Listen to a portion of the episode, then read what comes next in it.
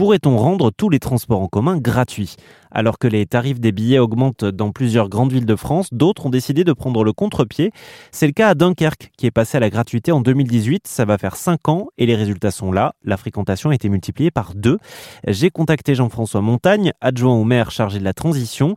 Il m'a expliqué qu'au-delà de la gratuité, la ville avait modernisé ses lignes pour donner envie de se déplacer.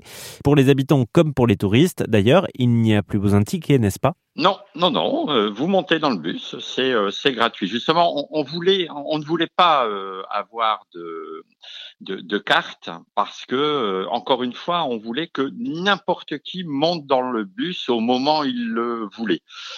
Avoir une carte, ça veut dire qu'on écartait de fait le visiteur de passage qui vient pour un colloque, qui vient. Alors, vous n'allez pas passer au bureau euh, pour aller chercher une carte, euh, voilà. Donc, c'était vraiment offrir cette gratuité à tout le monde, euh, à tous ceux qui passent à Dunkerque, à tous les Dunkerquois. Vous allez me dire les transports gratuits, d'accord, mais qui paye au final?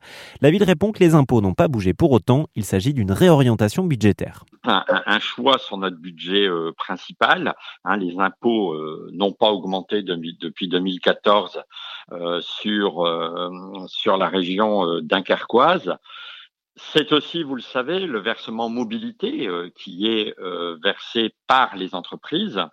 que nous avons augmenté effectivement dernièrement parce que nous avons, nous sommes en train de développer aussi un service de transport à la demande auprès des entreprises. Hein. Comme vous le savez, nous, sommes une, zone industrialo-portuaire et cette zone industrialo-portuaire est très mal desservie par les services, euh, les services de bus et nous sommes en train de travailler sur un service euh, à la, à la demande. Hein.